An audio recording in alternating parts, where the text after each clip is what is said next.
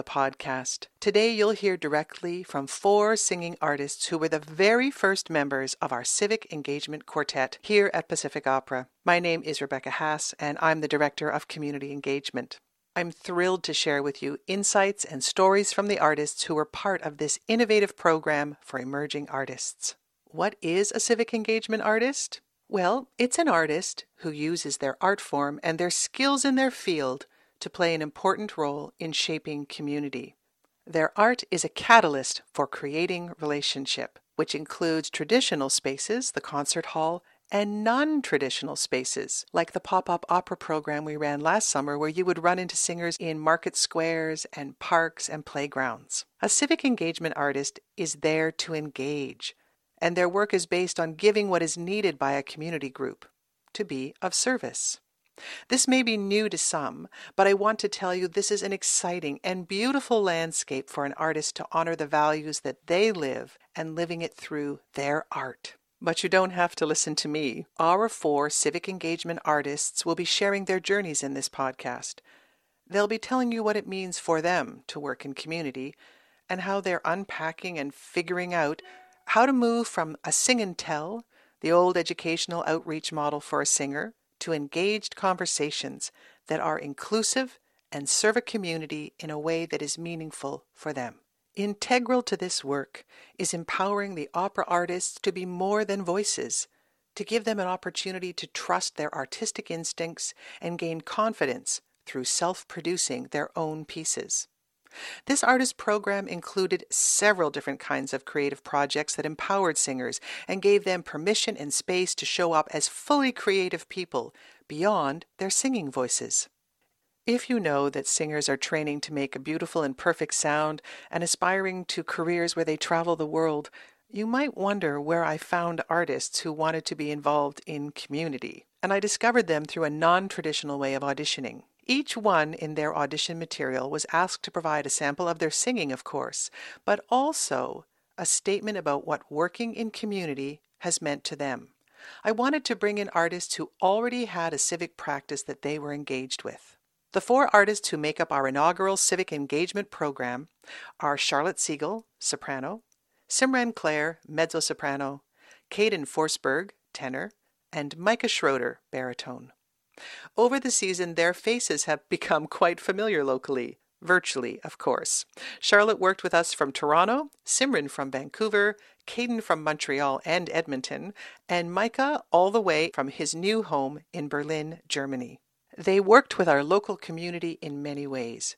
Some examples through mentorship conversations. There was a pilot program we ran for music students at Esquimalt High School and with two youth drop in groups at the Intercultural Association. They shared a day in the life of a singer with the Royal BC Museum at Home project and participated in a few online programs with the Greater Victoria Public Library. My favorite was this past April.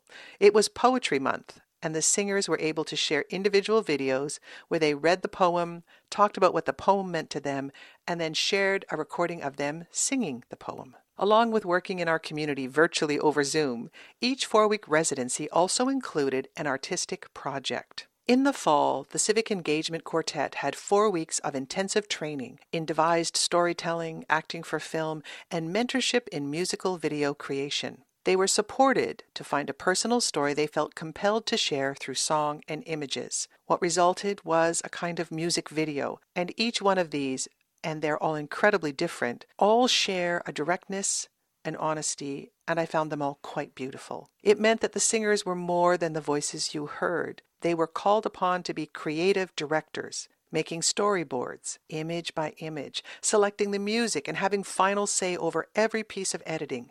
They were also in charge, in their individual cities, of finding the space to record the pianist, the videographer. They also had to shoot their own rolls of film to use in between the recital video shots. They had timelines, budgets. They were producers, and they were artists. You can see their work on our website, pacificopera.ca. The program is called Music Alive, and I encourage you to check out all their works. The second four week residency focused on training in community service and song. Audio only. The songs I asked them to choose were to be songs about land.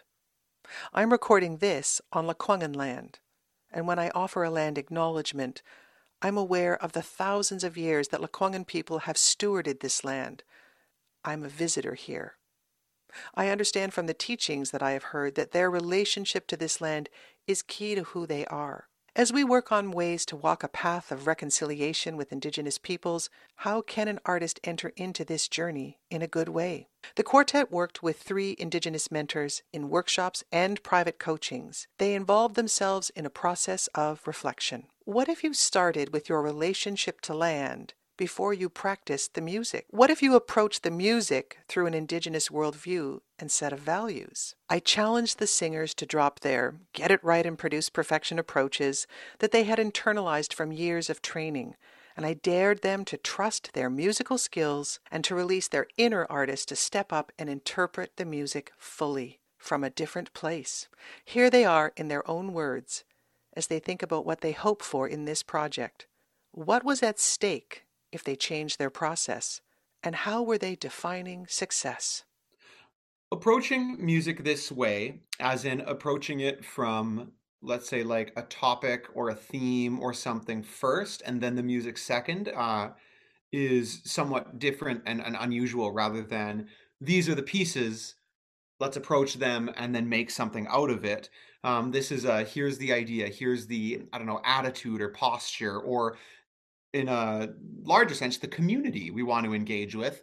Now let's talk about the music. It's a, it's a different, it puts the, reverses the process, kind of puts it on its head. And I would say I'm like very open to it and kind of welcoming of it, especially now when the whole world of the performing arts has been thrown so into turmoil and the traditional way we've done things is the most impossible right the big main stage orchestra chorus soloists uh, form of create, creating art is the most impossible. So um, I think it's exciting to use this time when we absolutely can't do what we're used to to challenge um, even the fundamentals of like what comes first in opera.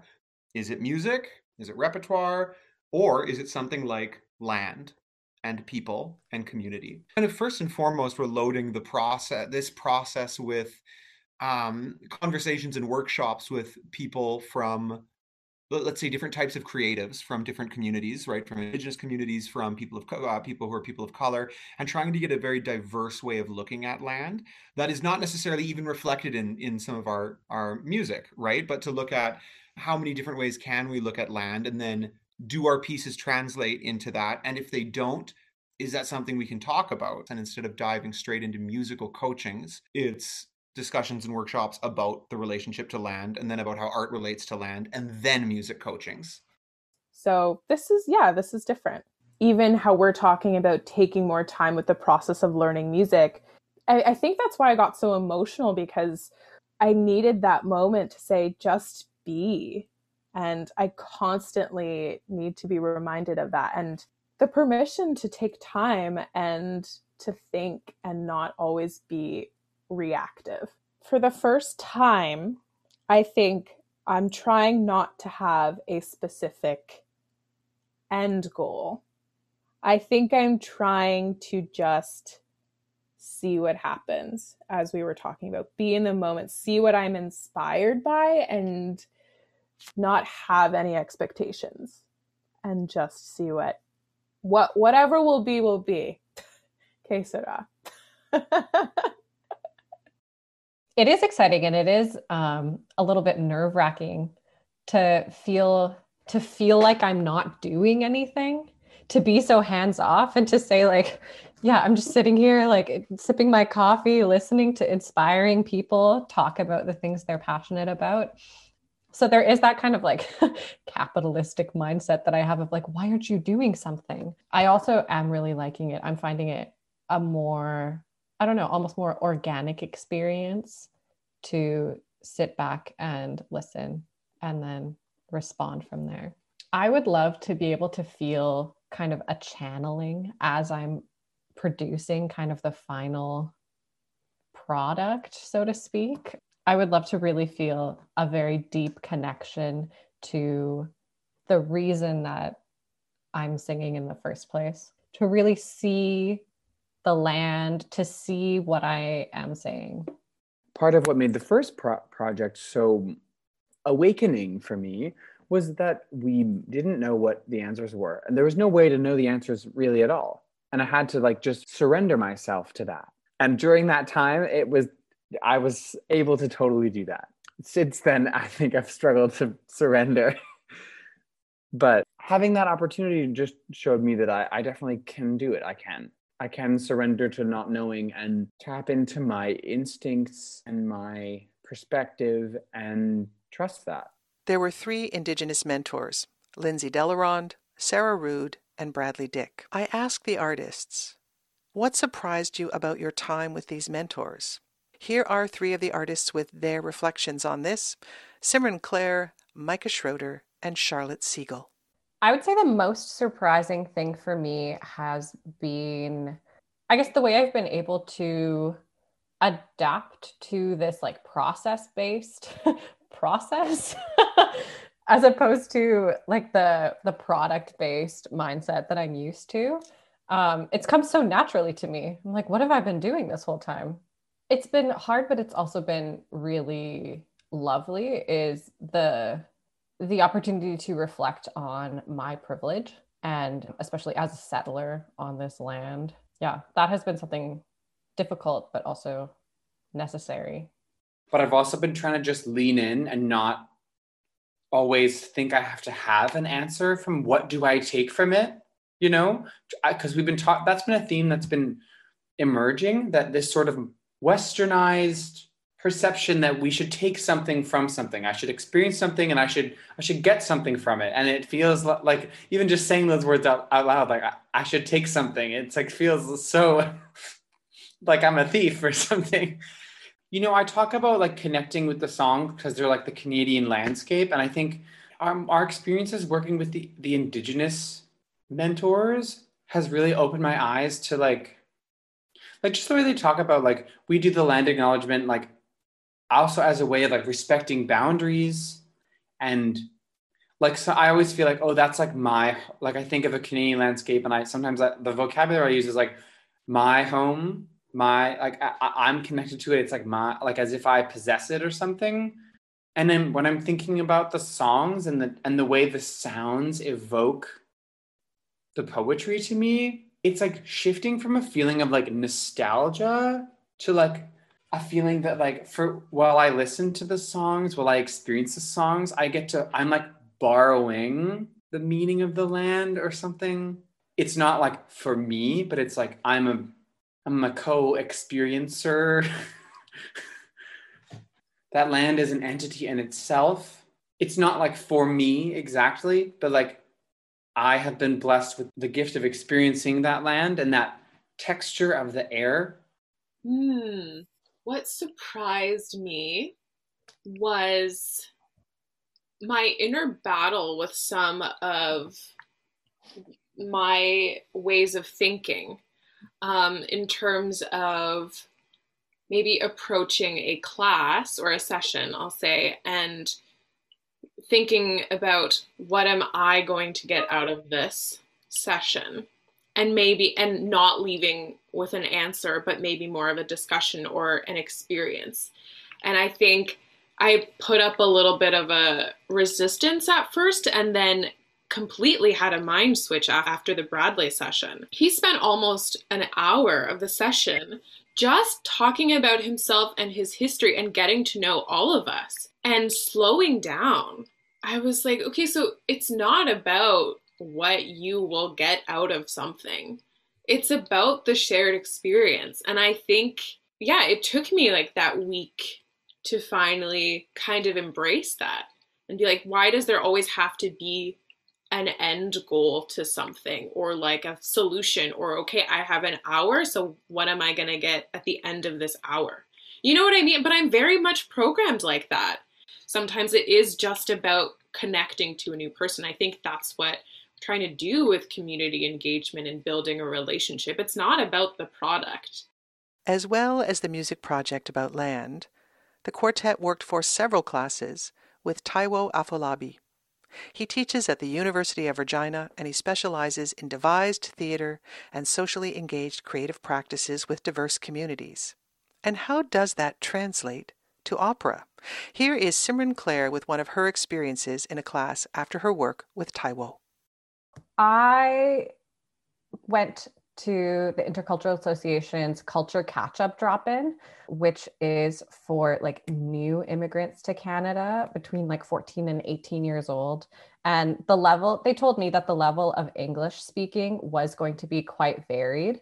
But I, and knowing that, I like, I thought I knew what I was getting into. But then when I got there, there was really like very vastly different English levels. It ended up being okay. Like, yeah, I tried to focus on connection rather than education. Talking about like the care using how composers use each voice type to portray different characters. And i started off just like playing music for them and asking them like how does this make you feel? Just like anything. I played like acoustic guitar and like edm and random stuff. And everybody was able to express like how each song made them feel. And through that i went into like so composers look at voices that same way like they can portray different emotions and then kind of went from there. Yeah it was fun. I really didn't want to sh- start off with like listen to me singing. But at the end they did want to hear it. They were just curious i think and so they asked in our little like question session at the end if i could play something that i've done. It was nice that that part came about organically i think is there a moment or one interchange or exchange in that class that stands out to you? There was one boy in the class and he his name was actually the same as my brother's name. He asked me like whether I play harmonium because he plays harmonium and like what kind of music I listened to like at he cuz he from my name could see that I'm Punjabi and he was Punjabi as well and so he asked me like what kind of like if I ever listened to Punjabi music and who are my favorite singers and it felt really nice to do that. Yeah, to really connect. I left feeling so like uplifted. You can feel, or at least in my experience, I felt a little bit drained the other way around, where like you're always wondering, like, oh, did it land? Did it connect? Did they, were they bored? Like, were they moving around because they didn't enjoy it? But no, it felt, it felt nice. What if music is a way to connect? What if community programs from opera companies were more than an attempt to get kids to fall in love with opera? Traditionally, opera companies have sent singers into schools or community organizations with a view to education, to teach people what an aria is, why opera is in Italian, and the like. There was teaching, and then there was singing. And I hope that through education we would create new opera fans. That view is changing. We no longer call this work outreach, but engagement. Success is counted not in new opera fans that we might be making, but in the quality of ongoing relationships that create a better and healthier community for us all. The singers worked with several mentors to prepare themselves to change their approach in community. Gwenna Fairchild Taylor, who's a civic engagement artist with Opera Omaha, and they also heard from a panel of experts in community work from the Royal BC Museum here in Victoria, the Intercultural Association, and the Victoria Native Friendship Centre. In my final interview with the singers, I asked them to respond to one word prompts, and I wondered what shifted for them over the last four weeks when I offered them the prompt community. You know, when I would think of community engagement before and opera, I thought the only way that it really exists is, you know, school tour, I'm gonna dance in front of people and they're gonna look at the dance. I mean, I'm da- dance but sing, but like that in that transaction. And I think my perspective on that has shifted. That it's more than just bringing music to people, but like I want to. I think I want to envision community engagement as like ways we can use music or any other skills we have to connect with other people in specific communities. Yeah, I'd say it's um continued engagement and relationship building. And the opera part comes after. I think those are the most important steps. And once you are building a relationship with someone, then they're interested in your hobbies and your interests. And then you, that's how you build a relationship. And so I kind of think that's the way forward with that. I think the community aspect is like something that I've been thinking about that like we don't create opera in a bubble.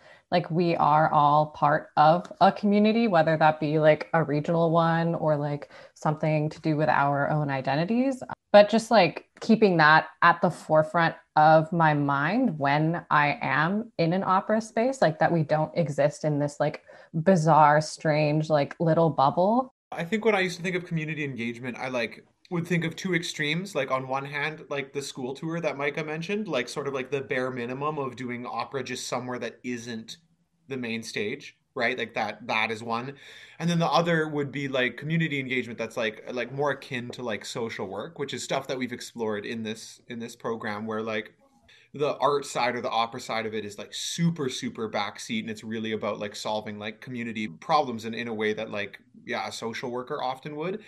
And I think during this program, what I've also then been challenged by or like really been thinking is like, is that just like the two realities or, or, is it like this whole continuum in between? And like projects can always have community engagement as part of it and depending on the project and the community there can be more or less all the way to you know thinking social problems first and foremost to just taking it out of the theater that there's all this stuff in between that there's just like needs to be space for like the questions of community engagement that that's part of the process that we're not just asking what's the music and who's doing it but also what's the community how are we engaged to what extent are we co-creating etc i think also like another thing i i'm thinking about right now is like how can we keep asking ourselves how can the idea of using community meet our our music making and creative endeavors.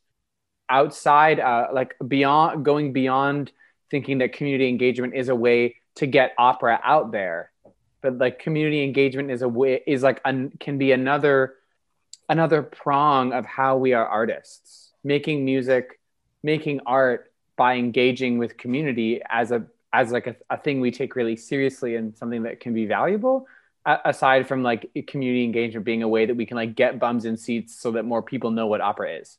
Totally. I want to jump in on that as well like um i think like as members of community the art that we create will inherently be for that community and will create more connection within that community. So i think like the whole process is like cyclical rather than transactional.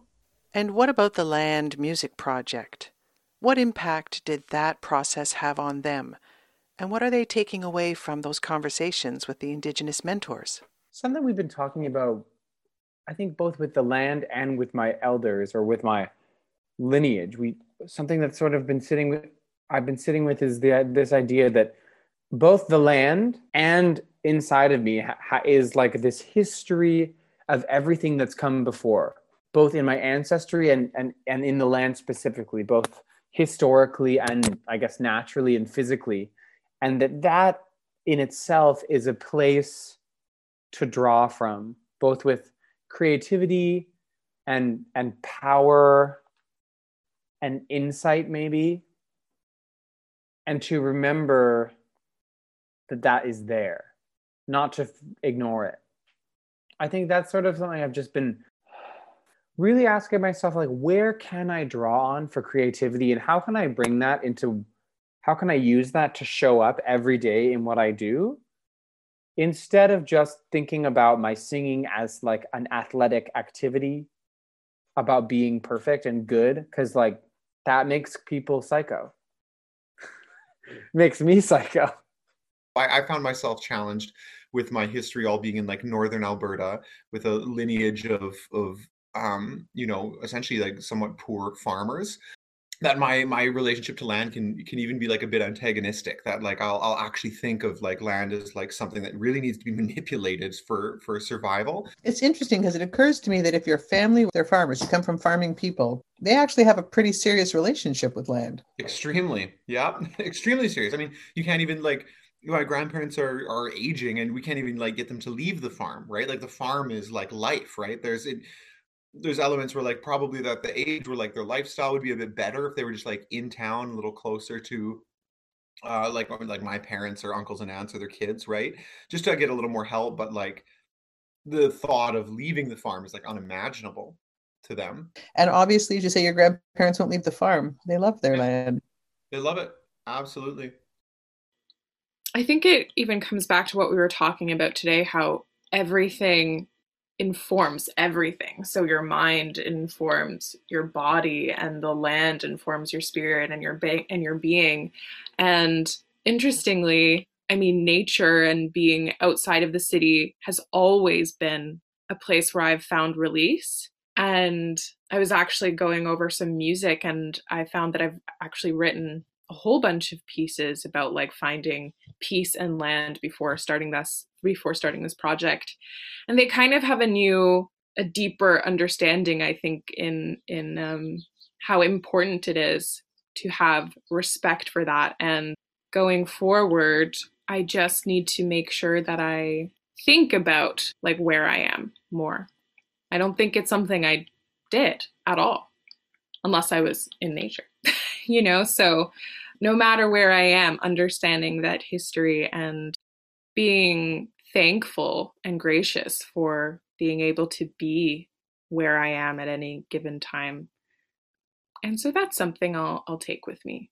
Well i guess the thing that's popping into my head right now is kind of how i feel about acknowledging the land that i'm on versus how I felt at the beginning of the process. I would say that at the beginning, I felt really nervous and like I would make a mistake and that I would be disrespecting the stewards of the land that I'm on. Oh, did I mispronounce that? Did it like, was that appropriate? Is this okay? Worried about like the, I guess, the convention of it but through this process, I've realized that that is probably the least important part of a land acknowledgement is the convention. Actually, it's detrimental because if land acknowledgement becomes conventional or routine, then it doesn't serve a purpose. In our sessions with Lindsay, or at least in my session with Lindsay, she had me write a journal entry to Mother Earth.